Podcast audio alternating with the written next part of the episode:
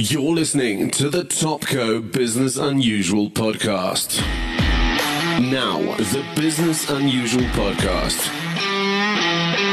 Learn from the greatest minds in business today.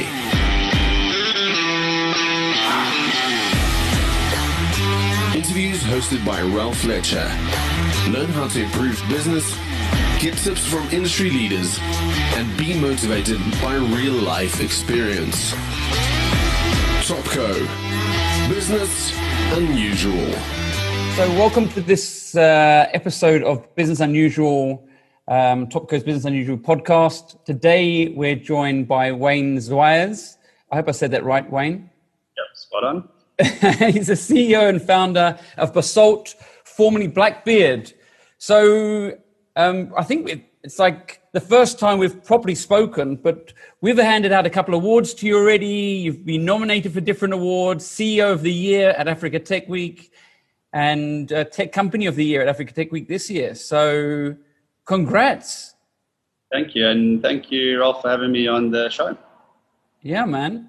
So, I know that you were here on Tuesday and we couldn't quite uh, meet up. You obviously got a busy schedule. But where are you, where are you based at the moment? You in Joburg? Uh, yeah, currently in Johannesburg. We've just uh, amazingly in this year, which was uh, seemed to be a challenging year, opened offices in Cape Town, um, which is quite exciting to be in and out of the Cape. Um, and uh, yeah, also in London, also opened offices in the UK. So two offices in one year. So are you going to base yourself in Cape Town or? This, uh, yeah, I, so probably not Cape Town. Um, kind of the the, the Telside coast, the kind ah. of it's not that I came from there; it's just we spent a lot of time there. So um, we'll see. Who knows? Yeah, Durban's nice, eh? Were you thinking of Umhlanga or that sort of way? This side is yeah, it's where we always kind of hang out and lalo and regroup. It's good stuff there. So okay, so I mean, it's been a crazy year for everybody, but it's been a couple of crazy years for you. Um, and and I mean, you, what, what do you what do you what do you think of um, the future? I mean, it's been it's been a crazy time. What are you what are your plans for 2021? Uh, it's, it's an interesting question. I've been vacillating there for a while, and it's also what is the external factors that are going to be coming into 2021. One that we kind of maybe perceive, and others that are unexpected. Um, and I think this year got people quite fit. Um, but I don't think the race is over, and I think there's still a lot of uh, changes and challenges to come in the new year. Um, and it's how we adapt and how we approach those. Um, for us, is really like being calm and focused, um, not being reactive, and looking for the opportunities and the gaps in those. Um, and, and uh, you know, there's a lot of panic, and while energy is wasted on panic and scrambling, um, if we can just you know remain balanced and calm and just look where the opportunities are, you could, you conserve a lot of physical and mental energy and align teams in terms of way forward and uh, looking at being lethal in a self stealth way. Mm, I mean, you're right. I think this was the year of reacting. Uh, yeah. I, I, think the whole world sort of reacted in many ways, and so now it's like almost um, replan or you know reset. How are you doing that? So yeah, so, so I think you know it's, it's one is it, the interesting thing is this year we actually geared our business. So in the in the year was that was the roughest year. We actually reinvested in our business for growth. Um, and I think looking back, it'll probably be quite interesting to see going against what the grain or the normality would be. Um, so put a really strong leadership and senior team in, um, looking at really key um, strategic initiatives for next year on growth and scalability. Um, and I think when you have a business that comes out the blocks with nothing, the first, second year, you scale quite quickly and you move quite fast because it's easy to double and triple. Uh, but then you get to a point where you actually need to put the brakes on and say, well, how is this going to scale? And do you have the mechanisms and operating systems and models to do so? Um, and I think that's what the strategy for this year was um, pre the, any challenges external. Um, and we still kept true to that. So even though while everyone in the, the market was doing uh, interesting things, we kind of went low, went deep, and sorted out and cleaned up and geared our shop in a sense. So um, we achieved that, and now looking forward to stretching and expanding that next year. And I mean, obviously, business models changing is really relevant right now because I think ways to market, um, because of technology and you know this virtual world and things not happening yet, everybody's had to reinvent their business model to a large degree or, or create a hybrid What, what did you What did you end up with? So, so what's interesting is that the signs were way before we even. I mean, I remember watching sure five years ago a video on TED with Eddie Obeng. His name is, and he was calling it the, the hour after midnight when everyone went to bed and then at 12 o'clock and they woke up the next morning and uh, the whole world had changed at that note, but some didn't realize it and how fast and the exponential and the changes there. So already that was resonating way before I even started this business.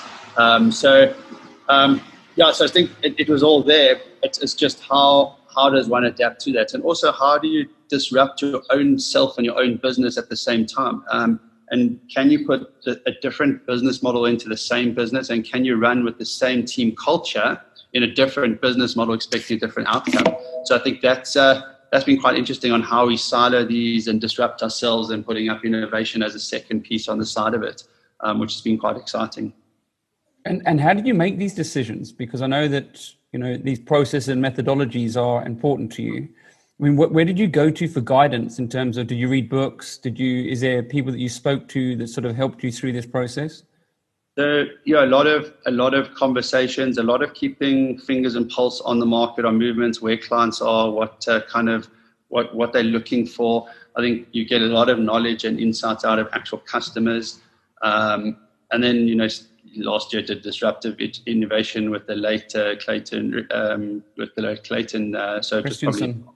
Christensen, so his last was his last um, team, his last uh, group cycle that he went through probably, um, and a lot of great uh, understanding this, and then applying that. You know, looking at the local market, look at the Capitec banking and their strategy and how they took to market.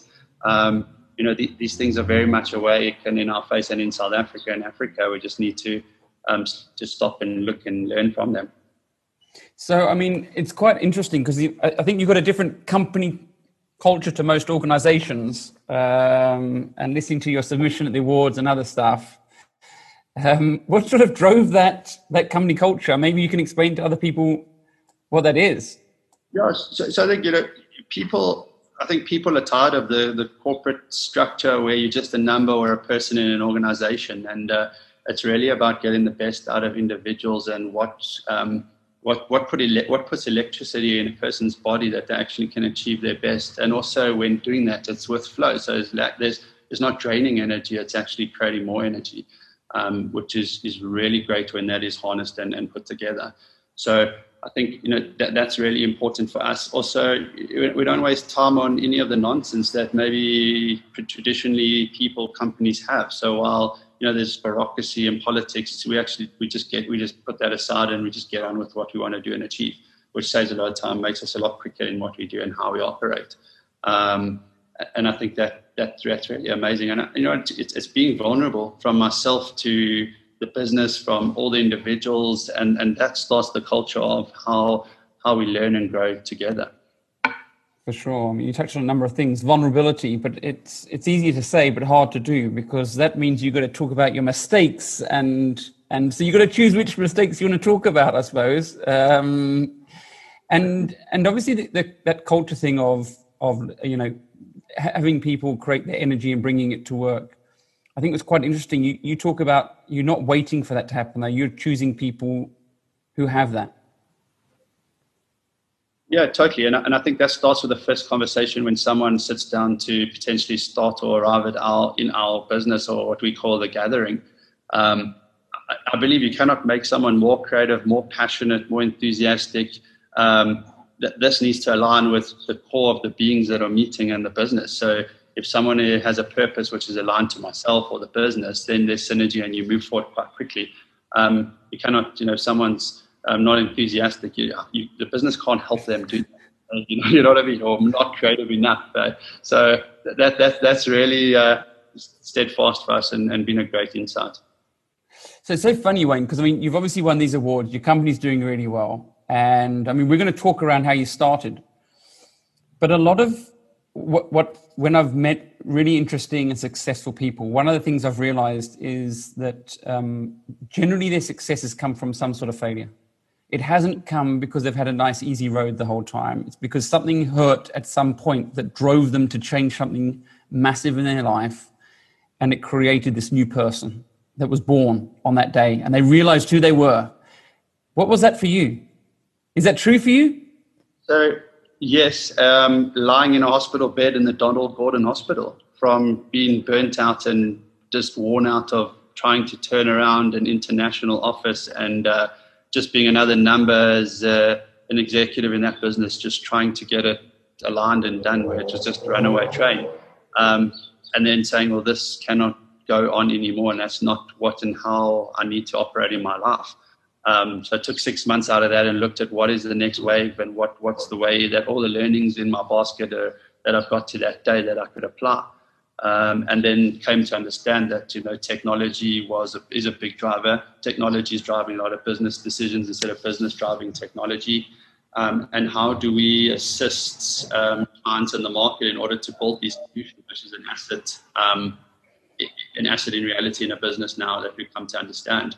So um, that, that's kind of where we, we put it, and that's where the, the, the kind of the starting point to that to our business came. But I think also to to not take the the the the nonsense that is wasted and the, the, unnecessary corporate understanding that people feel and have in their lives and uh, you know just be human and be who we are and have fun and do the great work and deliver value to our clients. And actually not just say that it's actually be and do that um, which is important. And and that's why you know I don't mind sharing these stories with our clients and the market because um, as we say, the awards are great and the accolades are amazing, but actually that's the end of the that's the end road, and mm. that's where you're standing on the stage. Um, the, the real story is what got you to that and the journey that one has taken through. Um, and, and I think so. We, we don't get to see a lot of those stories, and uh, it's a pity. And especially in some of South Africa's great entrepreneurs and business owners, it would be nice to to understand the journey and not just the you know big massive building in Sandton and the build the business that um, there's a lot more in the story to it, and it'll be cool to hear and see those stories. And yeah, so at Africa Tech Week this year, we Tim spent a lot of time with the guys at Ozow. They won last year at the National Business Awards, um, and we did a 20-minute documentary about their story, the untold story. So, and I think they're going to really push that through their own channels now. But that was also really interesting, and and like Thomas and the two guys, how they met, how they created that but I think what was also an alignment is that I know you come from sort of a media background with WPP and all their sort of channels. And Thomas also had a uh, sort of digital marketing company. And so I'm seeing a little bit of a trend here where people ha- have their finger in the pie, so to say, but also they're able to scale these businesses because they understand marketing and sales and maybe, you know, and so I'm, I'm thinking, what, why, why has yours worked so well? You're not necessarily a technologist, your yeah, businessman. Yeah, totally. I, I, think for me and for our clients is understanding what their needs are then clients' needs are, and how do we ship value as fast as possible, and what is that quantifiable rand, dollar, pound value, um, which is really important. And I think yeah, getting that right. Um, and uh, yeah, the word sales is is, is quite a yeah, it's a, it's a it's a post a, pre-COVID maybe word. I think it's you know relationship building, adding value, and you know like how you know it's, it's not a sales online reselling shoes. It's really looking at you know revolutionizing business business models and changing um, the space that we are in today and, and moving with that journey. Yeah, I mean, I think there's a number of things that you say you touch on, and obviously, you know, making sure you're adding value to something and measuring that is, and then shipping it is, is sort of really key, right? Because I think that's if you're having that honest conversation with your clients to find out what value looks like, and then how do you measure it internally and externally, but also so it's not sitting on a shelf, right? It needs to be creating. It's not great having a great product and then no one's using the thing. Totally, totally, and I think that that's exactly it. So you know, great strategies and there's brilliant strategies and thinking, and that's probably the hardest work. But to execute and roll that out swiftly, that's the second tier of that. And I think that's where we're priding ourselves in at the moment and, and doing really well um, and building a great uh, record based on that, which we're proud of. And you sort of touch on that. You say that it's the way that we work, the way that we have our rhythms, and how the team works, its methodology. And and those sort of rhythms are they taken from where, like scaling up? Is it taken from uh, Scrum? Uh, agile? Where you where you you taking these ideas? Because most ideas are, you know, most things are created from other people's ideas and just innovated and improved, right? Totally. So, so yes, read and researched all these things. There'll probably be elements and, and touch points of that that come in. And uh, um, I, I, think you know I was sitting with with with our financial director, and we were just having a good conversation around running a business or a startup. Is a lot of it's intuitive. Like math, again, maths and science is it's hard to to put it as that's the success, and if you do this, you'll get that. Um, because sometimes I might make some interesting decisions which are just don't make sense to anyone, even maybe myself. But there's a gut feeling and a sixth sense, and I'm looking back. Some of them are wrong, and we learn, and then some of them are just bang on the money. So, um, yeah, I, think that there's definitely a formula in how to do it and run a business, understanding the different departments, operations, finance, uh, marketing, and like being a fay to those. But uh, again, it's you know, culture is critically, critically important. If, if people are the heart of the business, then how and how are we driving and putting that together? Um, because actually, that is our brand, and those are our like our DNA. Um, and it's interesting, you know, people can copy any company and business. What they cannot copy is your team dynamics and your culture. So th- that's a really, really piece that we work hard on and we focus on, which is uh, it's, it's been great, and we just love the work we do and the people we work with. I mean, you, you seem to be very clear on certain strategic imperatives, like how you're positioning yourself in terms of like quality, you know, adding value, um, doing it on time, so I'd imagine that the people side of things, because obviously we, we shared the stage with Future of HR Awards this year as well for Africa Tech Week. And we're seeing that we're seeing technology and people coming together, creating great things. In terms of the people side of things, do you have any principles of when you how you're getting this culture fit? Um, I, I, I, think it's just from being who we are, humane and humble. I think, and and leading by example of that. So um, an interesting thing is I had a session yesterday with our leadership team, and the, the subject that, that connection was like why we started or why I started the business. Um, and it was great to hear my story. And then I started asking everyone, well, what makes them happy? Um, and you know, someone said solving problems, and that's what they wake up. And then you know, you know, we like kind of asked further questions. Is is that what your wife would that you would say to your wife, and would that be something you'd go with? And it gets deeper and deeper. And I think getting to a space where we're having meaningful conversations to get to the root of why and how we here and why we're together. Um, you know, another individual said that they, what makes them happy is when everyone around them is happy and feels safe and in a good place. Um, and mine was, you know, my family. My family is why and how. So it wasn't even business related, but actually what makes me happy is when I come home and I'm proud and I'm um, proud with my family and I'm slower and not so fast and less stressed and excited to go to work.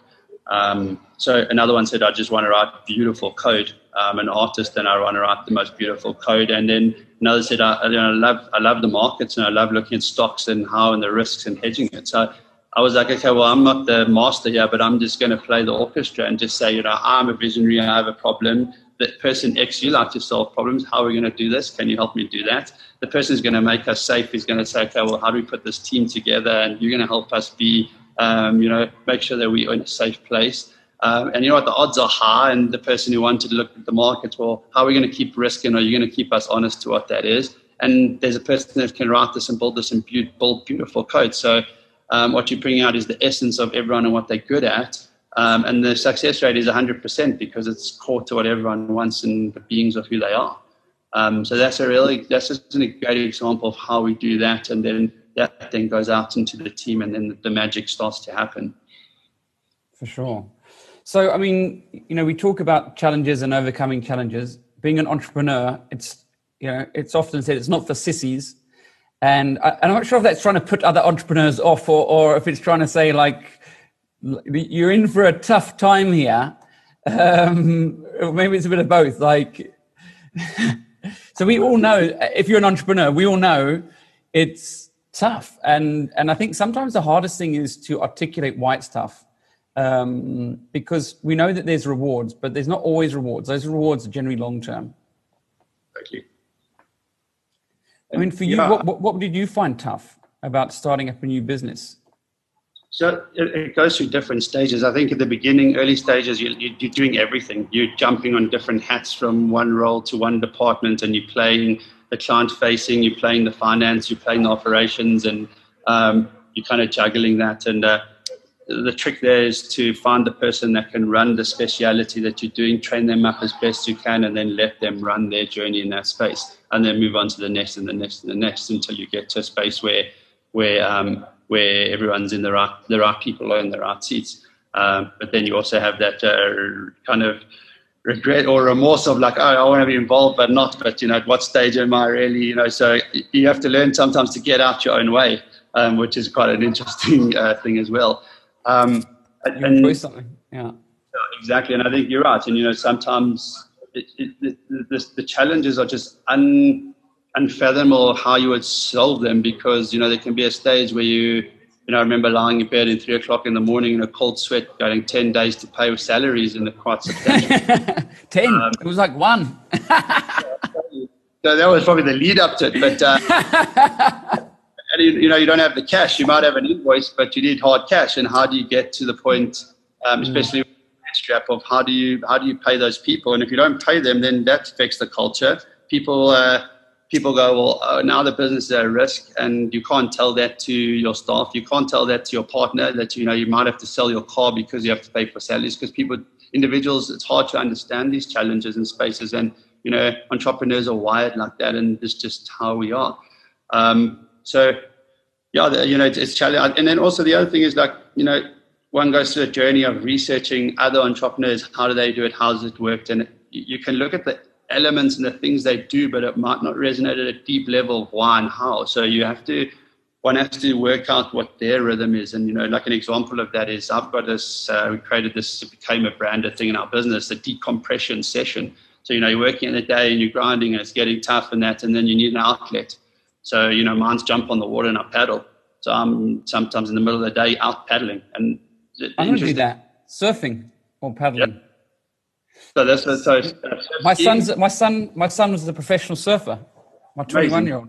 Yeah, Amazing. so he loves surfing. and Also, same thing. They say it's therapeutic. Totally. And, and, and what with the with the surf skiing on the on, on the actual the surf ski is you know it's balance and it's flow. If you think too hard, you can land in the water. If you if you're too careless, you're going to land in the water. So how do you get flow and balance in the middle of your day? um, but still get onto water and nature. And some of the best ideas or solutions for challenges have been there in the middle of the day.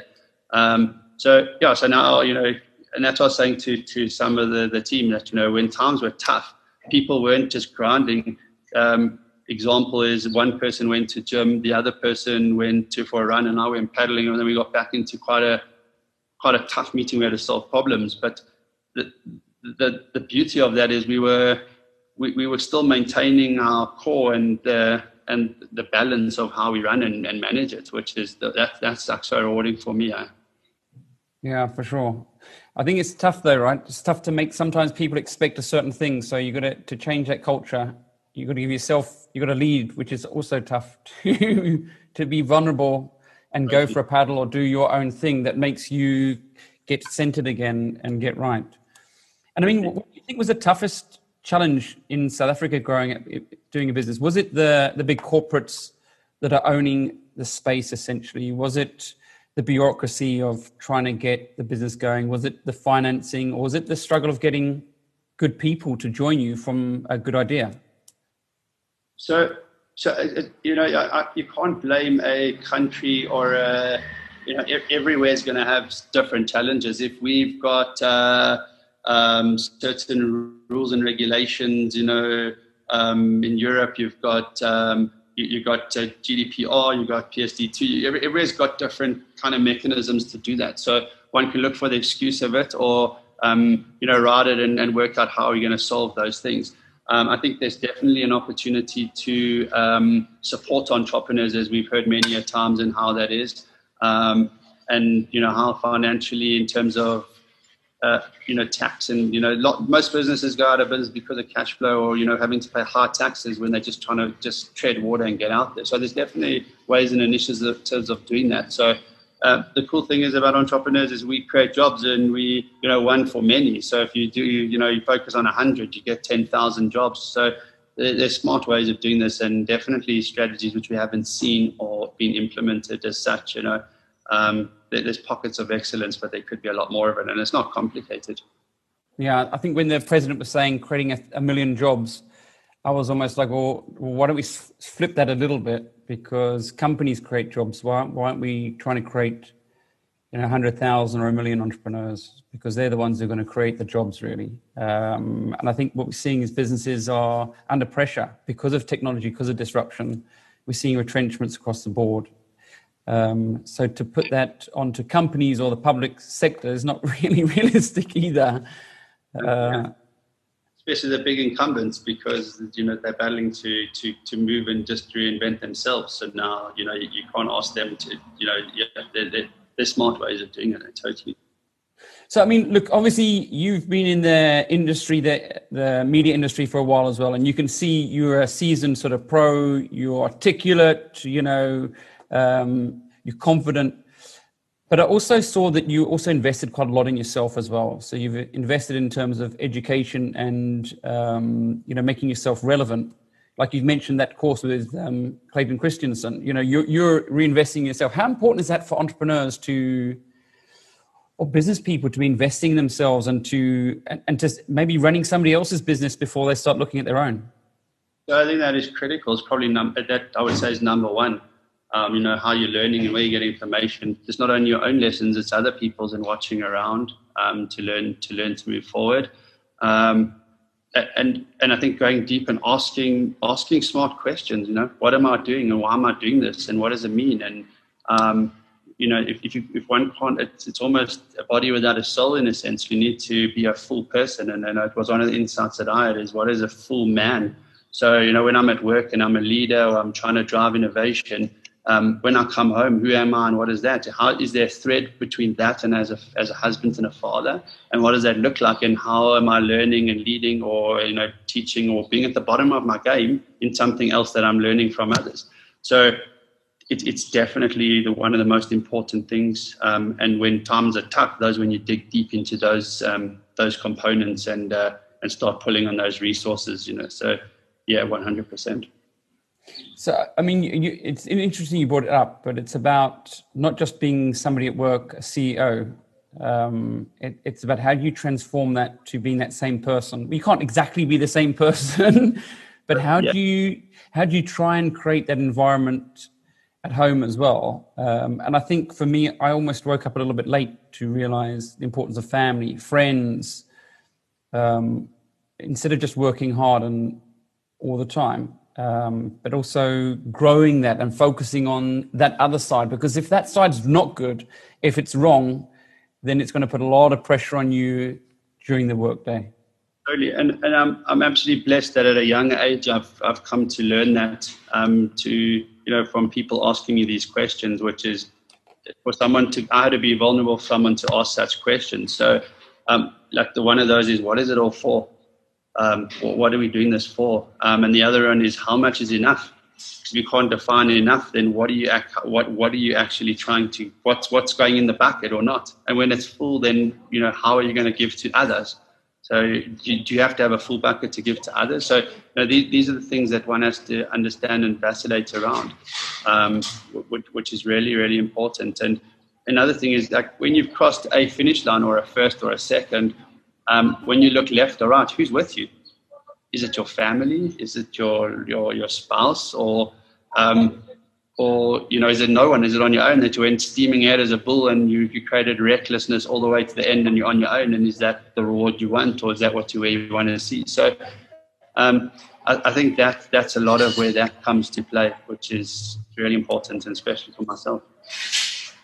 For sure. Yeah, I think um, it's no point in doing it on your own, right? Um, so I do a number of events, and I know my wife's there for me. yeah. I think I drag her along as well, but um, she's there for me. But I mean, it goes into another interesting point that you mentioned, which is that giving back. And you, you're not just running an organization for profit. You obviously have something on the side that you founded called Tech Relief, which is really noble and honorable. And it's so funny because I speak to so many people in the tech space who talk around programs of giving back technology, but I think you've got a you've got an actual organization that's been set up that takes. So I mean, maybe you should talk around that. Yeah. So, so I think the most the, the, important thing there is is the root of that, and it's one of my purposes is that you know bridging. So it's bridging the gap between the have and have nots through technology.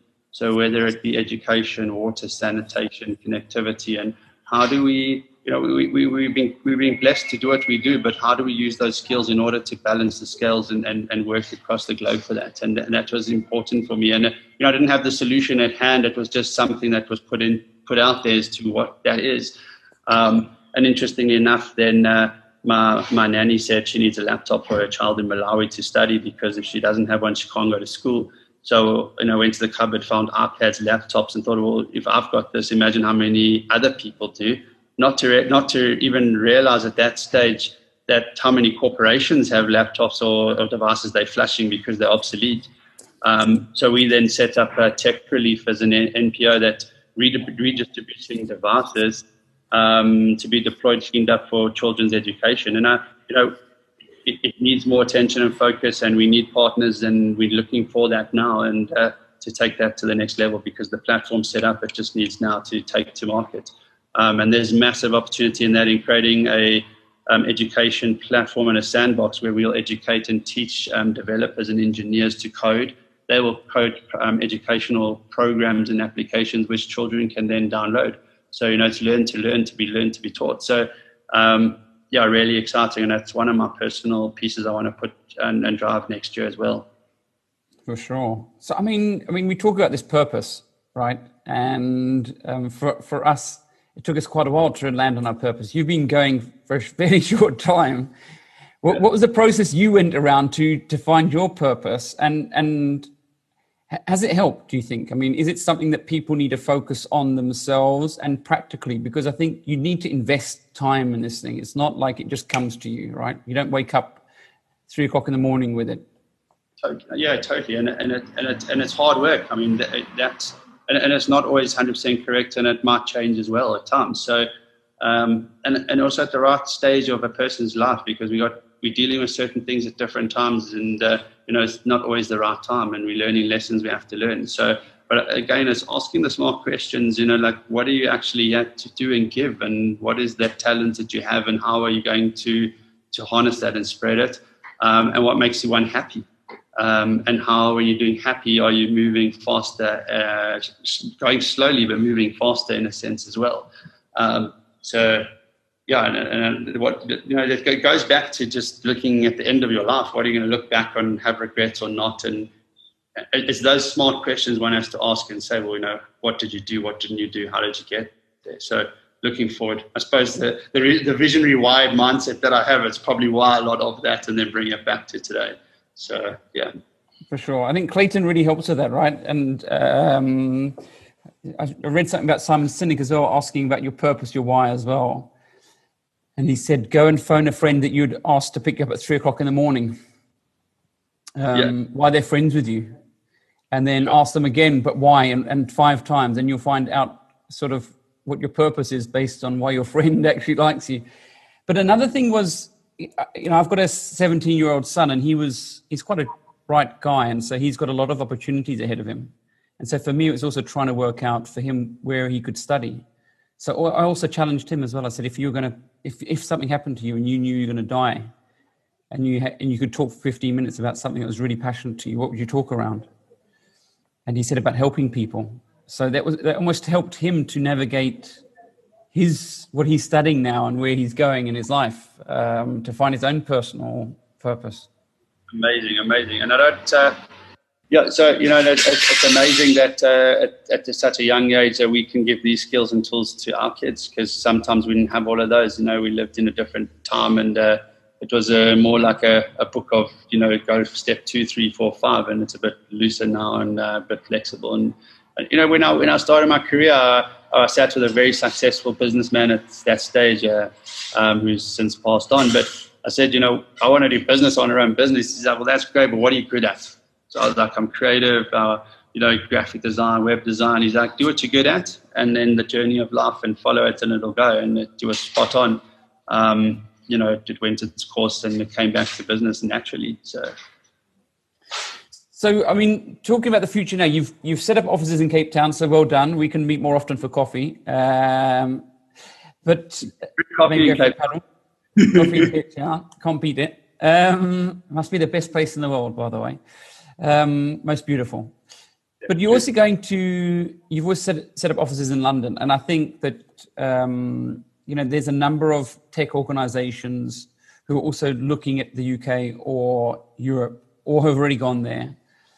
What's the what's the motivation? Obviously, you got the pounds and all that sort of stuff, but I mean, what, what's what what's the motivation there? Is it to change the business model? Is it to scale? I, I think you know we we come. One of our values is from Africa to the world and back again, and I think um, so so often we don't celebrate who we are as South Africans and Africans, and we have this amazing energy of recreating and producing and building something out of nothing um, without the bureaucracy and the rules. And people say no, and we say that's thank you very much, and we'll do that. You know, um, you know, an example of that is you know in this tech relief NGO, someone said, well, you can't connect a user to a child because of child trafficking. So I said that is so true, and you're so right. But now I'm going to. So now I'm going to create a blockchain where I'm going to this tool to present, prevent child trafficking through a distributed and a non-distributed network where we can set this up and actually we'll build that in as a solution. Um, it's that mindset, you know, not just the talk closes and we walk, you know, we, we look at what's the next, what's the next. So there's definitely an energy and an innovation and a mindset that uh, that's it's a gift to share to everyone else in other continents, which which I'm excited to look at and, and move forward into. Yeah, I think one of the things that I've also realized is that South Africans generally are really great entrepreneurs and business people internationally. And I think the biggest pity for me was that so many young people go overseas. You did it, I've done it, worked overseas, but some stay there. And, yeah. and for me, it's how do we create organizations that are based in South Africa, are from South Africa, that organizations that move overseas, those people don't necessarily have to work for other organizations overseas. Um, for, for me, that seems like a big, big opportunity. And, and then just the support around those amazing South Africans, because there are a lot of. Um, you know the states and uh, there's a lot of support um, but not the success is great but there, there's pockets of excellence that is not looked at and uh, yeah hopefully in the future those will come to to market and to fruition for sure so i heard i heard you were on a podcast and um, you spoke up presenting to one of the big companies I think it was Standard Bank, and there was like 14 execs in the room, and you didn't have any PowerPoint presentations. So from an agency person, and you know, um, you got Canva and all these other technologies about how to do PowerPoint presentations. It's so funny because I also don't do the same thing. So I also, whenever I go and speak to customers, I will just go and speak to them. I don't take presentations with me. Yeah. But and, yeah. And I think you've alluded to it. You you said how important questions are. I've, never, in, in, the, in the existence of this business, I've not once had a PowerPoint or presented off, uh, off a laptop. Um, you know, my, my thinking there is you can pay people to do these great things and they can be fluff and fancy, but, you know, the, the words and the deepness and the actual credibility and delivery is what, what counts. And uh, um, I think so often people are working with brands and businesses and not individuals.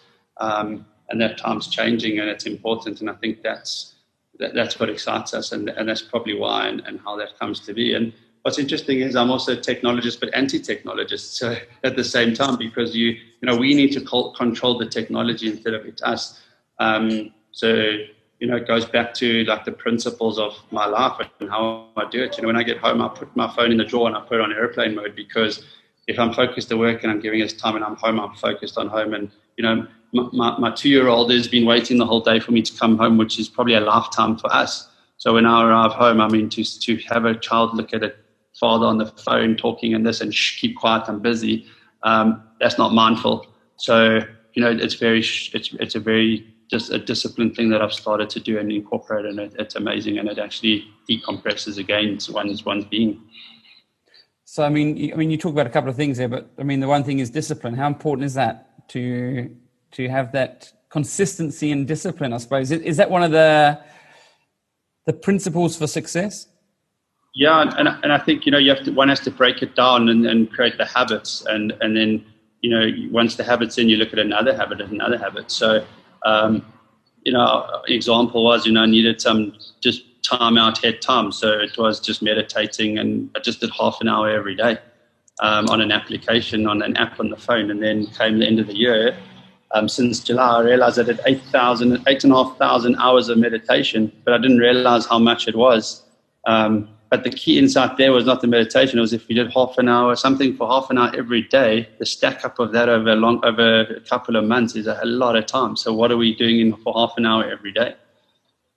Yeah, I think those phones have been programmed. We know it. So that social, that, that Netflix program is about how some of those organizations are really dialed into how do they get us to be addicted to those applications. And so it's about knowing what you want to do, knowing your purpose, and then driving that out. Totally. And, and, and that's exactly it. I think this is the world we live in now. So, um, do you know who Netflix's biggest competitor is? their biggest competitor is? Uh, so, someone who takes your time, I suppose. Um, the TV now would be that. Uh, Facebook so close, and it, it, they sit in the same line. But Facebook's, I mean, Netflix's biggest competitor is sleep because they comp- yeah, okay. Want to go to bed, but they silly. So you know, there's another example of out of the box thinking, and not just you know, even people said, "Who's your biggest competitors?" I, am looking at unlocking opportunities and uh, and adding value and to my customers. That's my focus. I, I'm not looking on the side of what like what people are doing in that space. So um, it's, it's that kind of thinking and thought mentality that, that shifts and drives the change. For sure. So, I mean, going back to our first point right at the beginning, which was adding value to the customers. And that's what sort of one of your key principles is. And I sort of believe it as well, because I think in this industry, one of the things you learn is did you create impact? And so you could say, yeah, we did all these things, but the customer says, well, actually, we didn't measure that, or that's not important to us. Um, one of the things we also realized was asking questions was so important. And maybe that's why we don't use the PowerPoint presentations because we're doing all the talking. Yeah. And we're not asking questions. Yeah, that's very interesting as well. And, and I think, uh, you know, it's, it's not perfect. You, you, you don't always have the perfect customer, and there's so many reasons. There could be synergy, chemistry, misalignment on vision, or the right vision, but just misaligned um, and when, when it comes into play where it's perfect, it's actually it's, it's amazing, and that, that's so cool to experience. But um, yeah, I, I, think it's being open and honest and asking honest, asking and and solving those questions collectively and together. Um, and you know, and, and another thing is, you know, when when one looks at where an interesting insight, instead of understanding and researching where your cust- where your competitors are, when you lose a customer, you look at where they're going and who they're going to and why they're going there and then sitting down and going through that tough question and then looking, okay, we understand now why and what we need to do, not to not not because we did wrong, but how we changed to to disrupt and re-innovate and re uh, re-energize one's business and self. For sure. So I mean, going back to the UK story now, I think there's a lot of organisations who are seeing some challenges in Africa, or maybe they're, you know, my brother moved to the UK about a year and a half ago. So I know there's a number of people who see the the opportunities. What have you What have you found as the, the challenges of of going there? What What have you seen as the biggest things that you've had to overcome or shift? So, so what's interesting is in in our focus currently in the fintech and financial solutions space, um, they leaps and bounds ahead of, of other countries, um, which which is quite exciting to see. Um, which then coming back to Africa, our banks are actually our fintechs. Um, it's just the, how they innovate and move forward because we haven't had the entrance into the mega entrance into into South Africa as a fintech. So there's exciting things and spaces to happen. Um, I, I, think uh, in the UK, it's it's just adapting the, the innovative change mindset um, and how do you disrupt within a very structured, organized um, playing field and, and become innovative um, which and, and, also you know it's, it's, it's innovation because five people sat around a room and had a good idea. Um, whereas we innovate because someone is starving, hungry, or doesn't. the lights are off. Yeah, exactly. So, so like you have a solution, and if you don't, then you know it, you, you can't not. Failure is not an option. Um, so you know we can sit around a table and think of great ideas, but they're pie in the sky because are they actually solving the, the customer pain point or jobs to be done? You know, so um, yeah, it's a it's a different mindset. But again, it's an opportunity because we have so much to share and to to learn and gain. I think what, one of the things that we found, we took some products there that, and I think we found two real big insights for us was that number one, not everything we do in South Africa works in the UK. It's a different market, and yeah. generally they're ahead of us. Yeah. So we weren't open enough in our mindset to realize that we were seeing the future. Um, sure. And so we didn't change with that future. But I also think when you do go there, when you do go overseas, generally you can bring back, it's almost like cheating. You totally. can go and look into the future and bring things back to South Africa. So the worst thing you're going to learn is you're going to see the future for South Africa. So it's going to put you ahead of the curve, essentially. Totally. I'm probably around about a four year ahead in, in, in some cases, four years ahead of, yeah, I would estimate. For sure. And I mean, what, what do you, what's your sense for Africa after Africa Tech Week? Um, you know, what, what are you seeing as the big opportunities for Africa? So it's, it's massive. It's a, it's, it's a high energy entrepreneurial space. Um, it's a cash in hand continent. There's a lot of cash that gets transferred in between people. There's great heritage in terms of culture and how cultures work and live. Um, business businesses have to learn cultures to understand where opportunities are. Um, you know, you can't go into certain regions and come up with uh, with solutions that uh, aren't around um, how how cultures and how moms and dads and kids are. You know, you can try to solve the problem, but if you're solving an educational problem, people actually need food. You, are not going to solve that problem. So. Um, it's it's really intricate, but uh, there's great great reward and excitement around that, and uh, yeah, that's really cool. Um, another business I have is um, Style ID, which is a content uh, influencer marketing platform for fashion. So it's how do we have African fashion for Africa and the rest of the world again? So you know we don't just look at American and that's cool fashion we copy it. We have our own unique um, um fashion for Africa, you know, to Africa, um, which wow. is so I know that um, Theo Baloyi from Bathu, he's doing really well. He won an award with us last year. The, the guy, the shoe guy. I don't know if you know. Theo. Yeah. Well, I mean, he's opened up like 15 stores after lockdown. It's crazy how he's grown. Uh, so that's a, that must be a great business because it's becoming so. You can see it globally. Africa is having an impact on the fashion world globally, right? Totally, and it's just again because it's so different and unique, um, and and it's something that can't be co- like you can't copy, but you, it just has a root of of, of creativity and, and energy. So Wayne, well done for the, for this year. Two nominations, one award, um, one award last year. Um, what what's next year got in store for you? Sure. So yeah, next year looking at uh, new products and launching to the market. So we're bubbling and brewing with a couple of great ideas and uh, MVPs.